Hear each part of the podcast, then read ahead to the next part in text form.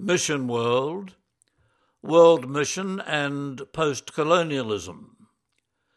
According to the World Christian Database, in mid 2022, there were 435,000 foreign missionaries in the world. Let's put that into perspective. This database estimates that there were only 62,000 foreign missionaries in 1900, and this expanded to reach 240,000 in 1970 and is expected to reach 450,000 in 2025. Foreign Christian missions, primarily promoted by conservative evangelical agencies, are still growing. And this growth of foreign missions is a matter of concern to those who reflect upon the ambivalent relationship between world missions and colonialism. Some foreign missionaries served the cause of colonialism by converting the heathens and imposing Western moral values under the guise of bringing civilization to the natives. Foreign missionaries also built hospitals and schools, which improved the health of native populations and provided them with education.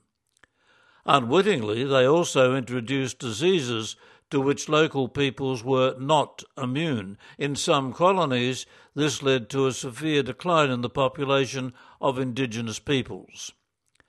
Still, other missionaries opposed the colonialists. Often these missionaries entered deeply into the culture and lifestyle of the local people. They were sometimes accused of going native. However, they could easily be expelled from their places of missionary assignment by the colonial authorities who saw them as destabilizing. As revolutionary forces gained control in many of these colonies, a cry was sometimes heard for missionaries to go home.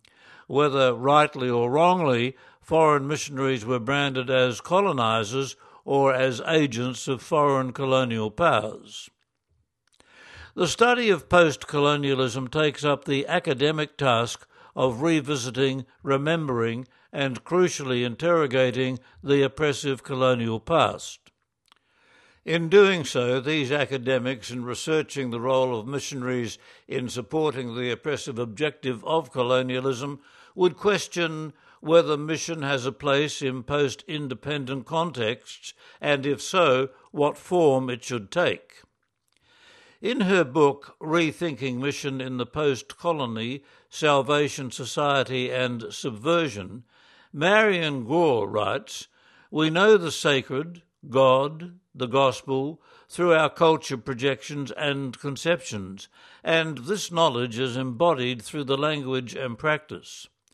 In this sense, mission has always been civilized and civilizing, if by that we mean it tends to shape subjects, communities, and ideas of divine and sacred. The question is not whether or not this occurs, but how. So, understandably, we are challenged to revisit the recent colonial past and to be brutally honest about how complicit foreign missionaries were in the great colonizing endeavors of predominantly European powers. And furthermore, the question remains to what extent do these ever increasing numbers of foreign missionaries continue to support or encourage colonizing theories and practices in our present day and age. That came from Father Tom Russ, who lives and works in New Zealand.